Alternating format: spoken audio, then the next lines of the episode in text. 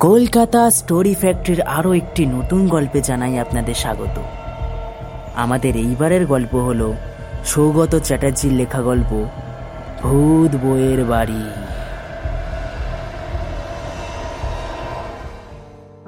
গোকুলের বউ হঠাৎ মারা গেল। বিয়ের তখন এক মাসও হয়নি। গোকুল বেশ ভেঙে পড়ল। আর কেনই বা পড়বে না, খুব ছোট বয়সে বাবাকে হারিয়েছে সে। একটু বয়স বাড়তেই মাকে হারালো। তারপর দুঃসম্পর্কের এক পিসির বাড়িতে কষ্ট করে আস্তে আস্তে বেড়ে উঠছিল গোকুল। সাধারণ ক্ষেত মজুর থেকে আজ সে কয়েক বিঘা জমির মালিক।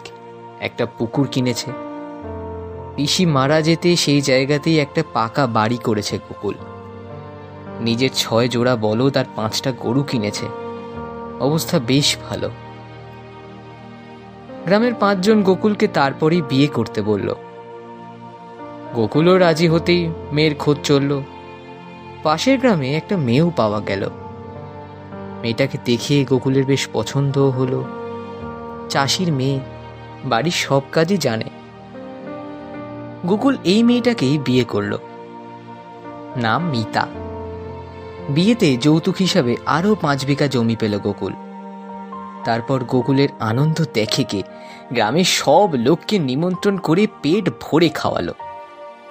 দু সপ্তাহ দুজনে ভারী আনন্দে রইল। তারপরেই হঠাৎ বউয়ের জ্বর হলো। বিয়ের ঠিক ছাব্বিশ দিনে গোকুলের বউ মিতা মারা গেল।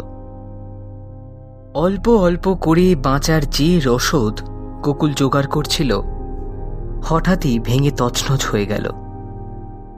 খাওয়া দাওয়া বন্ধ হলো বন্ধ হলো ব্যবসা বাণিজ্যে চোখ দেওয়া, বন্ধ হলো গরু বলদদের ভালো করে দেখাশোনা করা।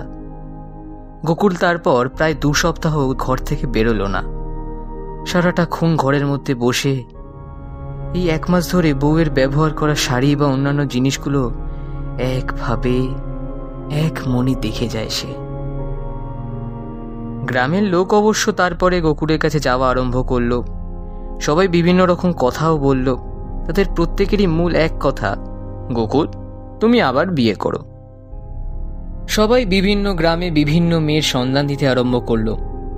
প্রত্যেকেই মেয়ের সাথে অনেক পাওনার কথাও বলল। গোকুল প্রথমে রাজি না হলেও আস্তে আস্তে ঠিক রাজি হয়ে গেল। ভালো মেয়েরও সন্ধান পেল। গোকুলের বিয়েও হলো। কিন্তু হঠাৎ এক উল্টো বিপদ উপস্থিত। একদিন সন্ধেবেলা গোকুল ছিল না। বাড়িতে একাই ছিল গোকুলের দ্বিতীয় বউ। ওর নাম রত্না। সন্ধে দিয়ে রান্নাঘরের ভাতের চাল চাপাতে গিয়ে হঠাৎ চিৎকার করে বাইরে বেরিয়ে এলো সে।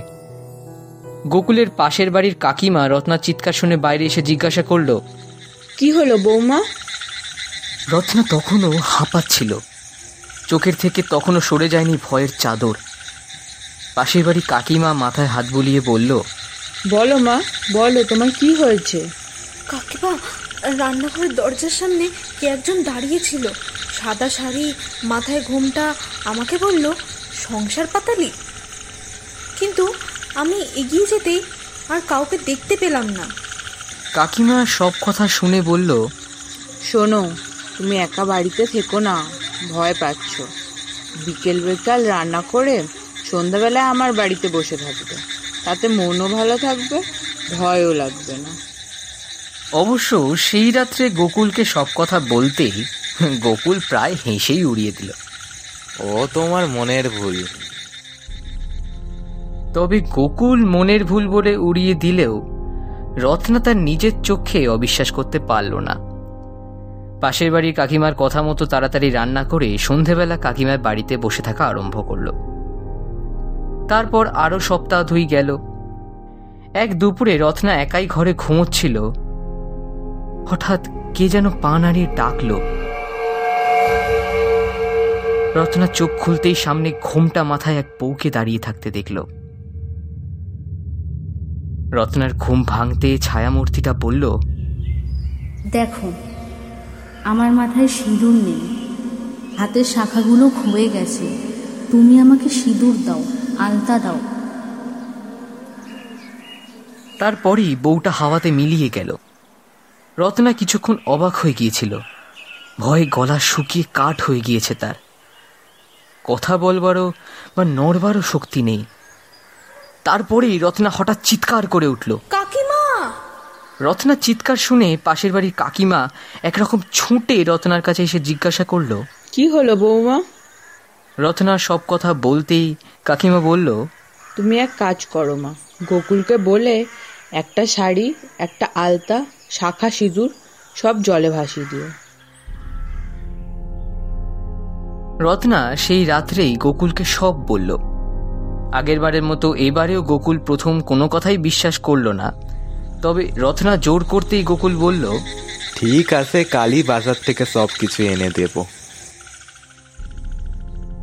সব কিছু জলে ভাসাবার পর অবশ্য বেশ কিছুদিন আর কোনো কিছুই দেখল না রত্না। তারপর একদিন দুপুরবেলা শুতে যাওয়ার আগে হঠাৎ উঠানে তার ধরে সেই আগের ছায়ামূর্তিকে দাঁড়িয়ে থাকতে দেখল রত্না। রত্না এবারেও চলতে পারল না। এক জায়গাতেই দাঁড়িয়ে গেল, হারিয়ে ফেলল চলবার শক্তি। তবে রত্নাকে ওই রকম থাকতে দেখে ছায়ামূর্তি নিজে নিজেই বলল আরে, তুমি আমাকে এত ভয় পাও কেন? আমি তো তোমার পর নয়, সতীন। আমি মারা গেছি। তবে স্বামীর ভিটে ছেড়ে কেউ যায়? আমি তো সবসময় তোমাকে দেখি। রত্না কথাগুলো শুনে আরও ভয় পেয়ে গেল। তারপরই জ্ঞান হারিয়ে পড়ে গেল মাটিতে। পাড়ার লোকজনের মাধ্যমে গোকুলের কাছে খবর যেতেই গোকুল তাড়াতাড়ি বাড়ি ফিরে এলো। বউকে ঘরে তুলে ডাক্তার ডাকলো, কিন্তু ডাক্তার আসবার আগেই রত্না একেবারে সুস্থ হয়ে গেল। গোকুল তারপরেই সবসময় রত্নার সঙ্গে থাকবার জন্য একটা মেয়ে ঠিক করল। কিন্তু কারও কাছে মেয়েটা শুনলো ঘরটাতে ভূত আছে। তারপর থেকেই সে আর কাজে আসলো না। রত্না আবার আগের মতো একাই থাকতে আরম্ভ করল। দিন দিন কেমন যেন একটা হয়ে গেল রত্না। কারও সাথে কথা বলতো না কেউ কোনো প্রশ্ন করলে ভালো করে উত্তর দিত না। এমনকি সব এমন ভাব করতো সবসময় যেন পাশে কেউ একজন থাকছে তার। রত্না তার সাথেই কথা বলতো। দিন গেল, মাস গেল। রত্না আস্তে আস্তে অসুস্থ হয়ে পড়ল। গোকুল ডাক্তার বুদ্ধি কবিরাজের সাথে ওঝাদেরও ডাকল। তারা ঝাড়ফুঁক করল। কিন্তু রত্নাকে বাঁচাতে পারল না। পরপর দুই বউয়ের এমন মৃত্যুর পর গোকুল একেবারে ভেঙে পড়ল। আস্তে আস্তে সব সম্পত্তি বিক্রি করতে আরম্ভ করল। বাড়ি থেকে বের হওয়া বন্ধ করে দিল। দিনরাত ঘরের মধ্যে থেকে অসুস্থ হয়ে সে মারা গেল। গ্রামবাসীরা চাঁদা তুলে গোকুলকে দাহ করল ঠিকই। কিন্তু তারপর থেকে সন্ধ্যার পর গোকুলের বাড়ির পাশ দিয়ে কেউ যেতে পারত না। সবাই বলতো, অন্ধকার হলে গোকুল আর তার দুই বউ ঘরের মধ্যে ভূত হয়ে ঘুরে বেড়াতো।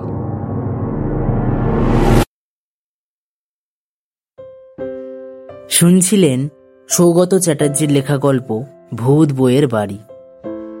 গল্প পাঠে অভিক ঘোষাল রত্নার ভূমিকায় রূপকথা দত্ত, গোকুলের ভূমিকায় রোহিত বক্সি, ছায়ামূর্তি চরিত্রে মৌসুমী দাস ওরফে স্নেহা, পাশের বাড়ির কাকিমার চরিত্রে মৌসুমী দাস, স্ক্রিপ্ট এডিটস মৌসুমী দাস ওরফে স্নেহা। সাউন্ড এফেক্টসে আমি শুভজিৎ দাস। গল্পটি কেমন লাগল অবশ্যই কমেন্ট করে জানাবেন। এরকমই নতুন নতুন গল্প সবার আগে শোনার জন্য আজই সাবস্ক্রাইব করুন আমাদের YouTube channel. Kolkata story factory.